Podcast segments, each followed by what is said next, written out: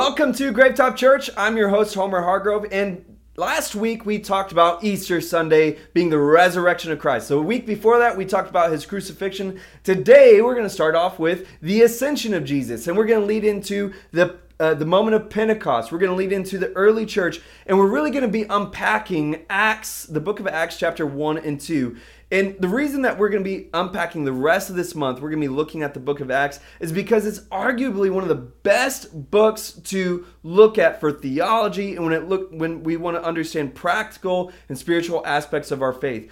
The book of Acts really helps us to understand what happened directly after Jesus' resurrection and how the early church responded. It's really a great resource for us as uh, as Christians for our next steps. And it, it, makes me think about a moment where I had some people knock at my door one time, and I'm sure I've shared this story many times before, but I had some people knock at my door and they were trying to argue with me about my faith, and they were trying to convince me of different aspects of my faith that I simply did not believe in. I didn't believe it aligned with Scripture biblically.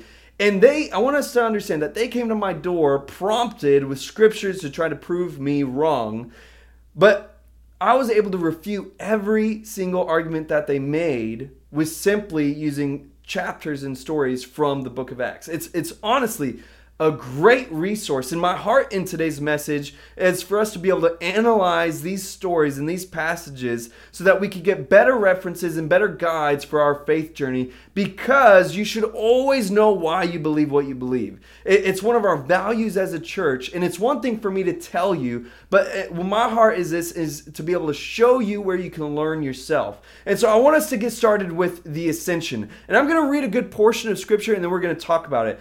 Uh, the heart that I want us to grasp from the ascension of Jesus is that the Word of God always gives clarity and direction. The Word of God always gives clarity and direction. And in fact, the Bible says, it declares that Jesus is the Word in the flesh, that He's the Word of God in the flesh.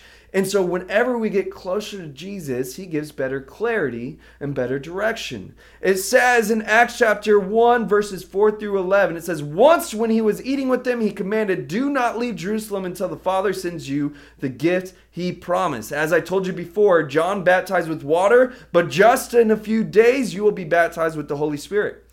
And so when the apostles were with Jesus, they kept asking, Lord, has the time come for you to free Israel from and restore our kingdom? Now let's pause for a moment. I want us to, to pull a couple things. One, notice that that there's this emphasis on the Holy Spirit. That Jesus says, "Go to Jerusalem and wait for the Holy Spirit." And there's such an emphasis that he makes this distinction that you will it, it, beckons idea that you will know when you're ready to to become apostles in a sense once I send you the Holy Spirit. And so it's something that they will be aware of, something that they will recognize. It's not going to just be this this goosebump feeling, it's not going to just be a vibe, but that they are going to be able to distinctly tell that Jesus sent them the Holy Spirit. And the Holy Spirit was so necessary that he said, "Don't do anything until I send you the Holy Spirit." And I, it grasps for us that this idea that the Holy Spirit is what dwells within us. It is our gift from Jesus Christ. I, I remember when we first had our daughter Joy, and and we were so proud in teaching her, you know, little Christian things. And someone uh, someone was like, "Oh, that's so great!" And they said, "Joy, so where's Jesus?" And and Jesus uh, and Joy pointed to the sky and said, "In heaven." And they they looked all like discouraged and like, "Oh, he's in your heart." And I looked at Lauren and I'm like, come on. and the the truth is, it was that's not biblical. Jesus is not in your heart. That's the Holy Spirit. Jesus, truly, Joy was right. Jesus sits on the throne in heaven. Jesus is not in our heart. The Holy Spirit is what connects us to God the Father, to the, the doorway of Jesus Christ. And and so the Holy Spirit is that gift living inside of us. And that's that is what is our our our power and our authority from heaven it lives and dwells within us and that's the holy spirit. And that's why jesus says don't do anything until i send it to you. It gives this necessity this understanding of how we need the holy spirit. And the reason i find this meaningful to talk about is because I feel like we don't give the Holy Spirit a lot of rep. You know, we don't give him the the, the clout that he deserves when it comes to us being as Christians. We we give some side tags, but we put so much we put all the emphasis on Jesus as and I'm in no way do I'm trying to project that we take glory away from Jesus, but to understand that the Holy Spirit is a part of the Trinity that is just as much part of the Trinity as it is of Christ and God the Father. And that we must acknowledge the Holy Spirit's workings in our lives and, and how much we need it. The other thing that I want to point out from this part of the scripture is, is about how the, the disciples they are still perceiving that Jesus came to establish this earthly kingdom on earth saying, when are you going to reestablish Israel as the, the number one dominant country in the world? And it, it shows that as they're bringing this to Jesus, that they had still not yet comprehended Jesus' full mission of establishing this eternal kingdom. And they still saw it as a physical, earthly one, as a, as a natural governmental system. And it shows that we still we could grasp one scripture, that we may have something in part but that it may not be correct. That we should always look at what uh, what we're believing skeptically through scripture. They bring their idea to Jesus and again, Jesus gives clarity and direction. When we bring something like that to Jesus, he's able to expound more of what that scripture was actually intending to say. And how many of you know that we often misinterpret and misuse scripture? And whenever that's why it's so necessary for us to expound on it the most that we can, eh, bring it to God, bring it in prayer so that we have a better a better understanding of the complexity of what it might be actually saying. Now, continuing on what it says, it says that he replied, The Father alone has the authority to set those times and dates, and they are not for you to know. But you will receive power when the Holy Spirit comes upon you, and you will be my witnesses, telling people about me everywhere, and Jerusalem, throughout Judea and Samaria, and to the ends of the earth. After saying this, he was taken up into a cloud while they were watching, and they could no longer see him. As they strained to see him rising into heaven, two white robed men suddenly stood among them. Men of Galilee, they said, why are you standing here staring into heaven? And Jesus has been taken away from you into heaven, but someday he will return from heaven in the same way you saw him go. So let's pause here and understand something in their response, in the response of Jesus to them, as they're asking, when's judgment day? When's the end of the world? When's everything going to make sense? Jesus responds saying, that's not for you to know. But what is for you to know is your mission. And he reestablishes and reaffirms his mission for us as believers of spreading the gospel everywhere. And I think that it, it gives us this, this imagery that I feel like still applies today. As they're seeing Jesus leave, and they're just they're just waiting so long to the, where their eyes are straining. They can no longer see jesus but they're still waiting and watching into the sky to see what's going to happen next. To the point where god had to send these angels to say hey get a move on now. Get, get going. Do what he said. He's not going to come back. And nothing's going to you're not going to see anything. Don't wait for it. Do what he called you to do. Because i feel like in our world today, especially ever since 2020, I feel like a lot of people started coming to church with the thought and belief that it's the end times, dog. We, we need to get ready.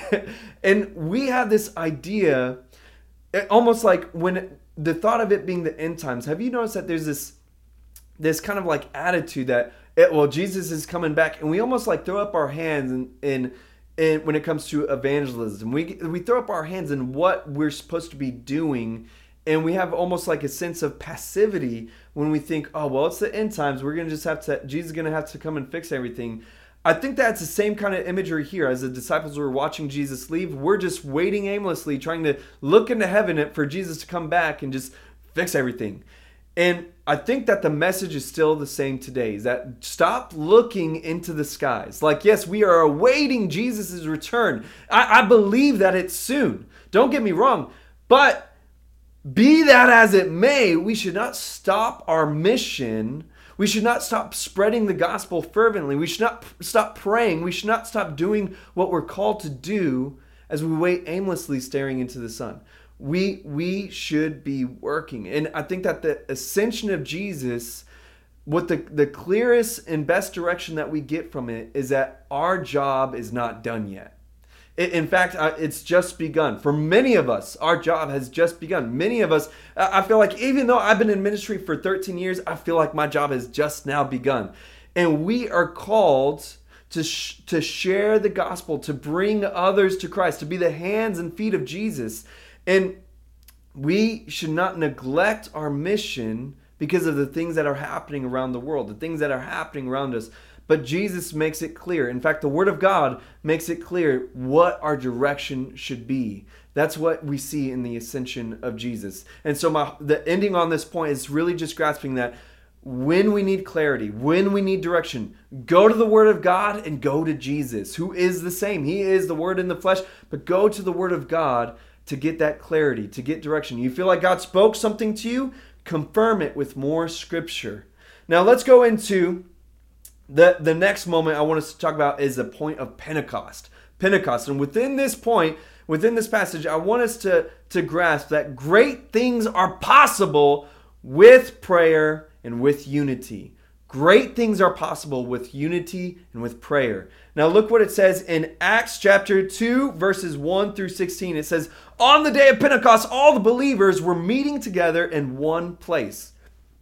Suddenly, there was a sound from heaven like the roaring of a mighty windstorm, and it filled the house where they were sitting. Then what looked like flames of tongues of fire appeared and settled on each of them, and everyone present was filled with the Holy Spirit and began speaking in other languages, as the Holy Spirit gave them the, this ability. At that time, there were some devout Jews from every nation living in Jerusalem. And when they heard the loud noise, everyone came running and they were bewildered to hear their own languages being spoken by the believers. Now let's pause here for a moment. I want us to pause here and I want us to understand that all the disciples were doing was praying together. That's all they were doing. It says there are about 120 of them, and it, it, the Bible says that it was a mix of both men and women. So men and women praying together and as they're praying, suddenly, meaning that they did not expect it to happen, they, they didn't know what to expect, but it happened suddenly, moment they did not expect. God showed up. In fact, the Holy Spirit showed up. And the Holy Spirit showed up in a way, not only a time they didn't expect, but in a way that they didn't expect. And the Holy Spirit didn't just show up in a way that they didn't expect, but it showed up in a very distinct and clear way to where not only was it noticeable to all of them there present praying, but it was noticeable to all the people around in this building, this area, to where they come, they're coming and to see what is going on. And what is so powerful about this this outpouring of the Holy Spirit is that it shows that the Holy Spirit that it showed itself in this like a flame, a tongue of fire, and that rested on each individual. Now, because of that simple verse, I believe that each individual has their own impartation of the Holy Spirit. That the, the, the, this moment of Pentecost wasn't just this flooding outpouring of the Holy Spirit to where we're just all engulfed in the Holy Spirit and the whole world is engulfed in the Holy Spirit. And it's this, this outpouring because it makes this distinction that each individual had their own flame and it shows me that the Holy Spirit, the baptism of the Holy Spirit is individualistic. And throughout the rest of this month, we'll, we'll expound more upon that.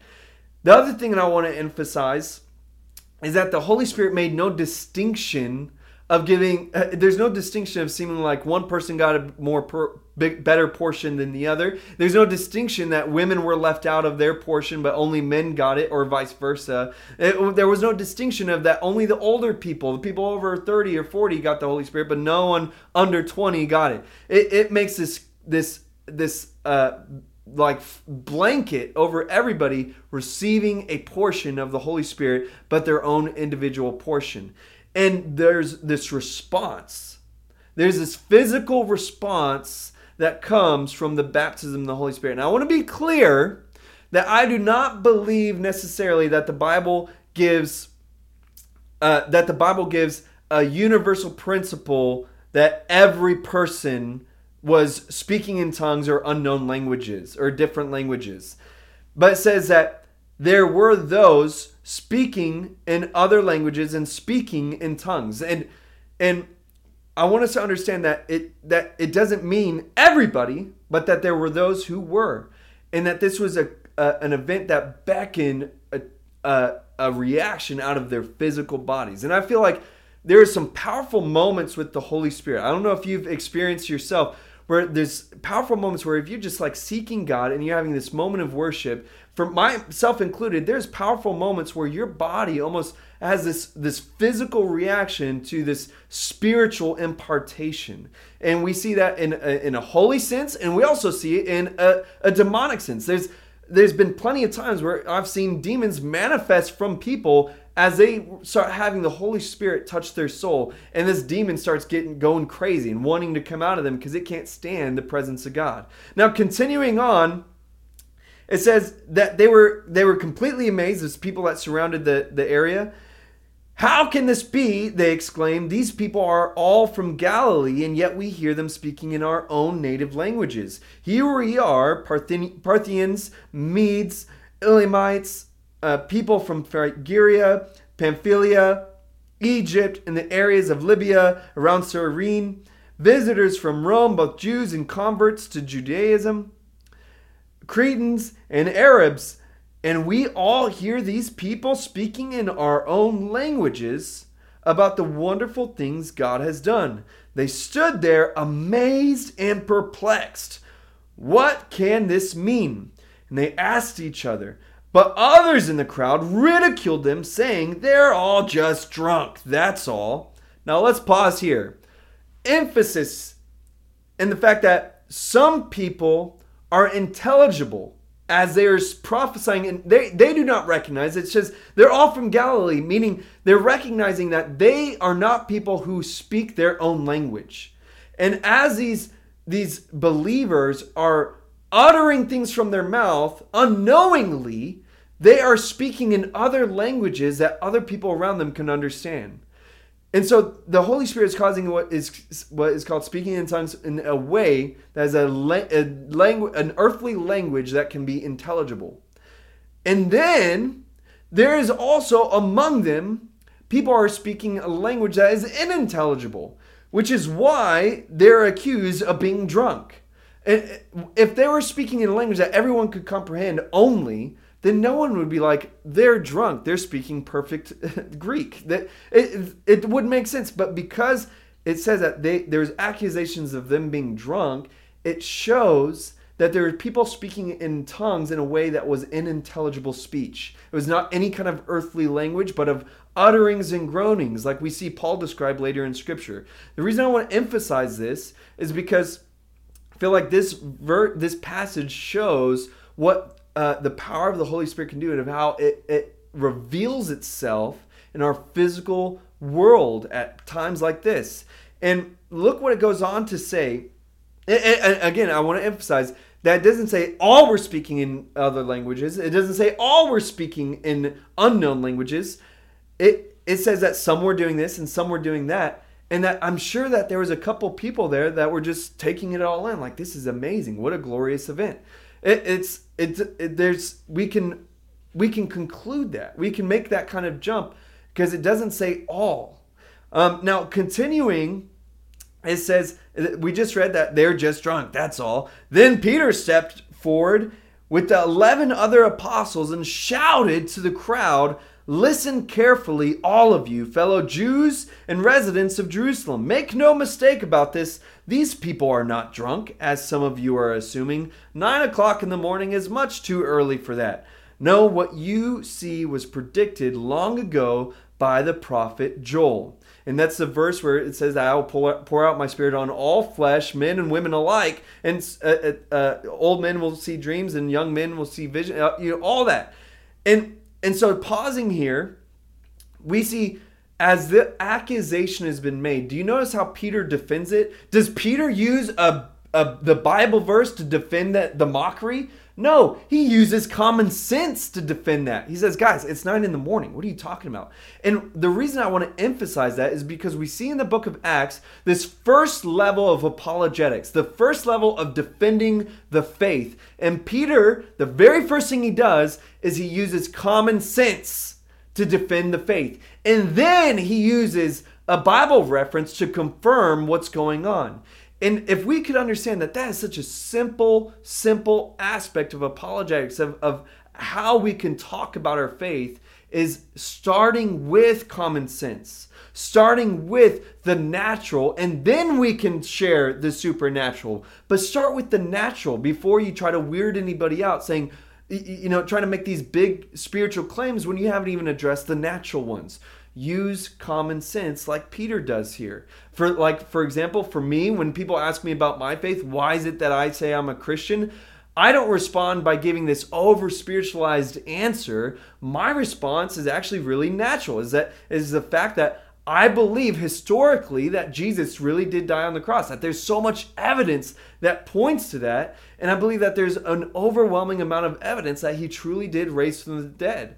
It, it's as natural as that, not because the Bible says it, but because of how historical and archaeological evidence suggests that. That is why I believe I'm. I believe in uh, Jesus Christ. It is the foundation of the resurrection, and I use common common sense, uh, the historical evidence, something natural, to provoke something spiritual. The other thing that I want to point out is as Peter brings up the prophet Joel, and he brings up writings of scripture to confirm the events happening. Keep in mind that in the Gospels, throughout that time where Jesus was with them, the Peter and the rest of the disciples weren't not necessarily knowledgeable of Scripture. In fact, the Pharisees kept recognizing them as men who were untrained in Scripture, but were those who walk with Jesus. And it shows that for him to reference scripture like this where before he didn't even he didn't they couldn't even grasp of why jesus kept saying that he was going to die until after the resurrection they, they never understood the scriptures and the prophetic verses that jesus was making but now all of a sudden he's quoting prophet joel it's because from the moment of the resurrection the moment where their faith was truly established in the resurrection it shows that they began adamantly searching scriptures and studying the word of God to give proof to their faith.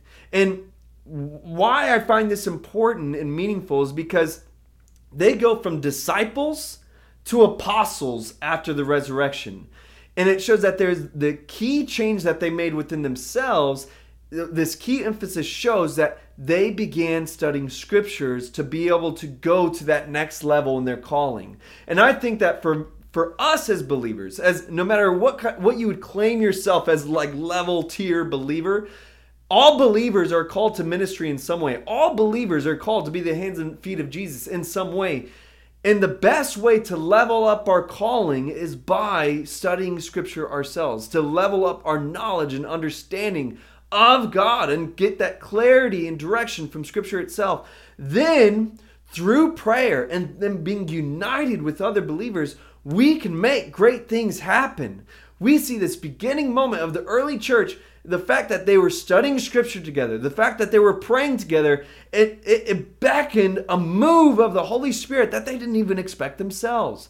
If we want something powerful to happen in our lives, in our community, then it requires us to go to that next level of, of seeking Jesus, of seeking the Holy Spirit, studying Scripture, and being united in one vision. Being united, that's such a powerful concept.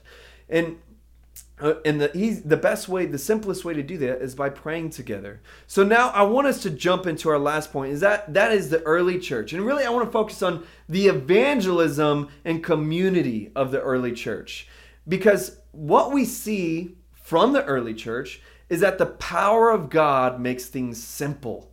Man, we we are not sure of making things complicated, but the power of God makes things simple. Look what it shows uh, the first thing I want to read is in Acts chapter 3, verse 38 through 41. And this is at the end of Peter's dialogue to the people. He makes this whole dialogue talking about scriptures and, and really just emphasizing the death and resurrection of Jesus Christ. It says, Peter replied, Each of you must repent of your sins and turn to God and be baptized in the name of Jesus Christ for the forgiveness of your sins. Now let's, let's stop here right now. Stop. They the he Peter just gave this whole dialogue to them, this whole sermon, and the people responded by saying, What must we do? And Peter's response to them was, Each of you must repent of your sins, turn to God, and be baptized in the name of Jesus Christ. Now, I want to emphasize a couple things. One, when he says each of you must repent, what he's saying is each of you must change directions from where you're going. Your path before was willing to crucify the Son of God. Now you must change directions, repent of the past, and move forward. Change what what direction you want to have now, and start walking towards God. Turn to God. Repent simply means to change direction. Turn to God. And when he says be baptized in the name of Jesus Christ, he doesn't say be baptized with repentance. He says change direction. He says repent, turn to God, and be baptized in the name of Jesus. The emphasis here is before this point, people were always, the people who were baptized by John, they were baptized in repentance. And here, Peter's saying, be baptized in the name of Jesus Christ. So he's saying, be baptized in the identity of Jesus. That is a change of direction. And that word baptism, it means to be submerged. So, in a way, he's saying be submerged by submerging yourself in the identity of Jesus Christ. It's about representing yourself as Christ, representing yourself as Jesus. And once you do that, he is the door, he's the gateway for the forgiveness of your sins. Man, that's a powerful imagery that when we are submerged, identify with Christ, it's only through that submersion, that identification with Christ, that we find forgiveness for our sins. It emphasizes it's not that water baptism isn't just, it, it doesn't represent repentance, it represents the identity of Christ. It says, and then it goes on to say, then you will receive the gift of the Holy Spirit. So believe and identify yourself with Christ. I believe in Christ and then you will be filled. You will receive the gift of the Holy Spirit. This promise is to you, to your children, and to those far away, all who have been called by the Lord our God. This is what I love about this part is that so often when we find our relationship with Christ, it is so personal, it's so intimate. But here he says, when you do it, God will also be calling your family, those close to you and those far away from you. That there's this this chain reaction effect that should happen from your new life in Christ. And that, that God doesn't just desire for you to be saved, but He wants your children to be saved. He wants your family to be saved. He wants those around you to be saved. All, He says, all to be saved. And then He says, Peter continued preaching for a long time, strongly urging all his listeners Save yourselves from this crooked generation. Those who believed that what Peter said were baptized and added to the church that day about 3,000 in all. Now, pausing again, what I want to emphasize is that Peter, in all that he's saying, he says, Save yourself from this crooked generation. Think about that. We, we, one of the things that we think about is like, oh, our world is so bad. Jesus is coming back. Notice how, even in this moment, Peter, the very first start of the church, he looks at the whole generation as being crooked. He looks at the whole generation as being wicked. And so it's not new that the world around us is uh, subsequently evil or wicked and on the path of wickedness, but that this is something always in perpetuation since the beginning of the church.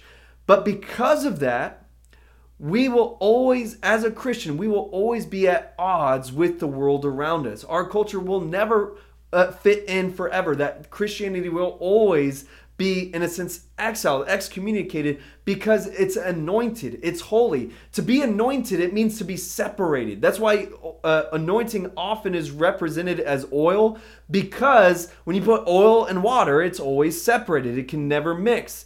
And we are called to be a holy people, and we are separated from the world. That's why the Bible says, Jesus himself said, that the world will hate you because you are followers of me and I'm not of the world. If it hate me, hated me, it will hate you. And it shows that this is a clear distinction for us.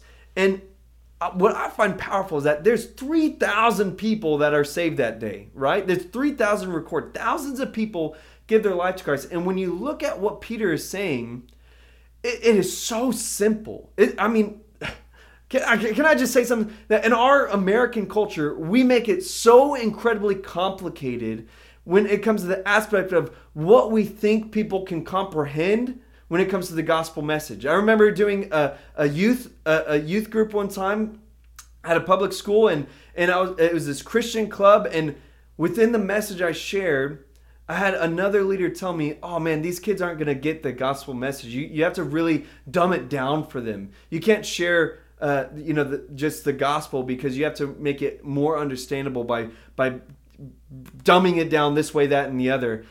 And it, it's this idea that that we have taken as this American church culture that we have to do, add all these extra things to the gospel to be able to convince people to be saved.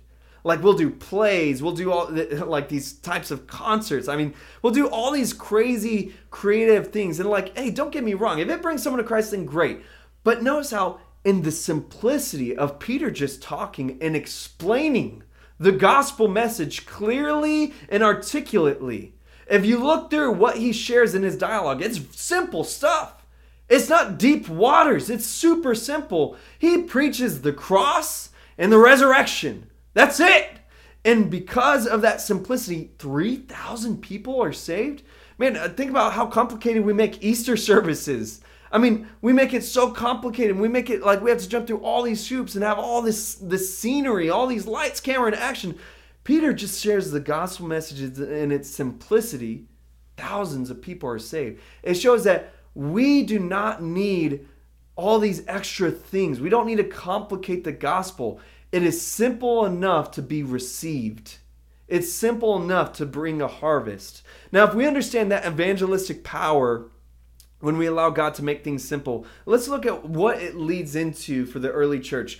Jumping to chapter 2, verse 42 through 47, says, All the believers devoted themselves to the apostles' teachings, into fellowship, and to sharing in meals, including the Lord's Supper, and to prayer. A deep sense of awe came over them all, and the apostles performed many miraculous signs and wonders. And all the believers met together in one place and shared everything they had. They sold their property and possessions and shared the money with those in need. They worshiped together at the temple each day, met in homes for, uh, for the Lord's Supper, and shared their meals with great joy and generosity all the while praising God and enjoying the goodwill of all the people. And each day, the Lord added to their fellowship those who were being saved. You know, I, I, know that that was a greater passage to take in, but look at what it's saying. It's saying that they devoted themselves to the apostles' teachings, meaning that that as they were all seeking God themselves, they comprehended that they needed the apostles to also break down certain scriptures.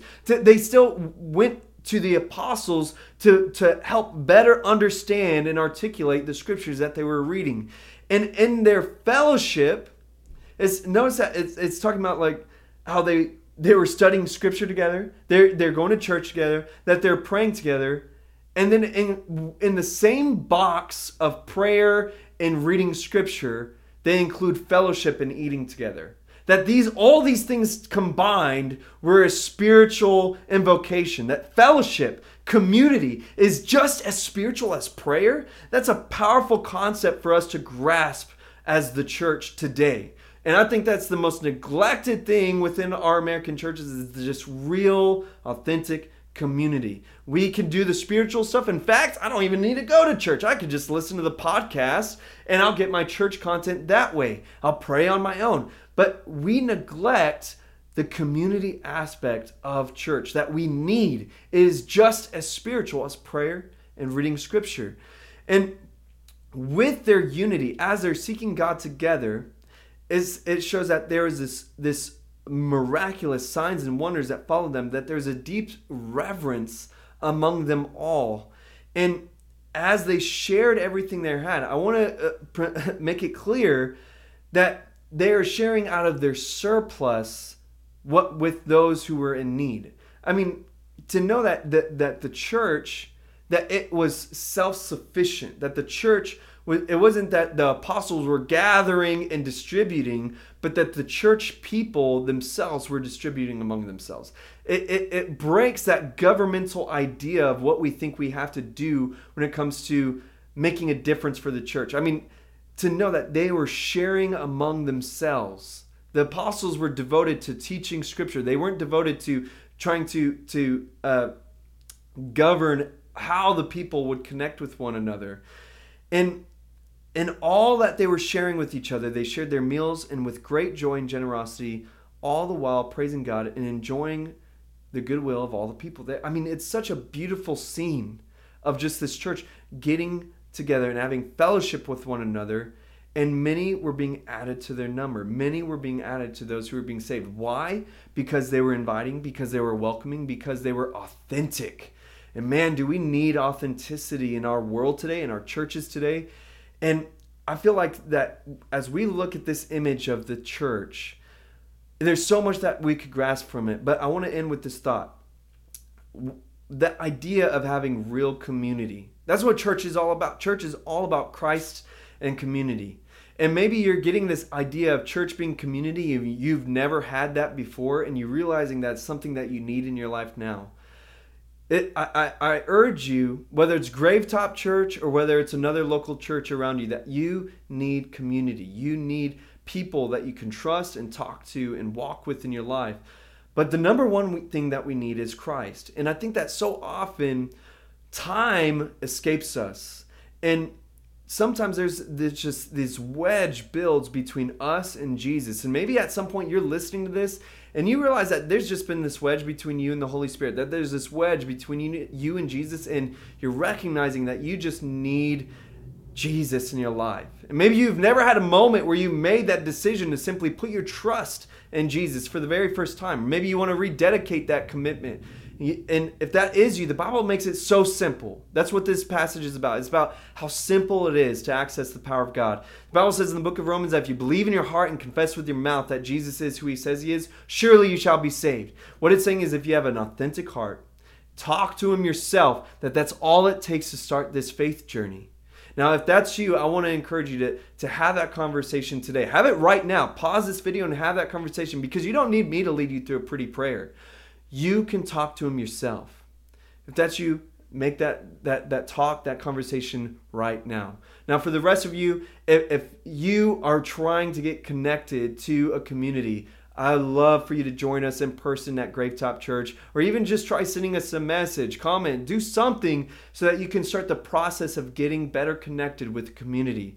All that being said, I hope that this message was edifying for you today. I hope that I made a difference in your life. If Gravetop has made a difference in your life, and this ministry has made an impact for you, and you want to help us to continue making an impact for others, you can do that by going to gravetopchurch.com and click the donate tab. You're, if you have it on your heart to donate, it really does help us to grow as a church, to grow as a ministry. But we want to make it clear that we never want anyone to feel pressured or persuaded to give when they don't want to. The Bible says that God loves a cheerful giver. Right before that verse says, do not give out of compulsion. God cares about our heart more than anything else, especially when it comes to our giving. And so if it is on your heart to donate, we want you to know that it does make a difference. We are simply a steward of your gift. It's an act of worship between you and God. It's something so personal, so intimate between you and God. But when you use Gravetop to, to worship in that way, you do make a difference. So, all that being said, uh, we love you, church. Hope you have a great rest of your day. We'll see you next time.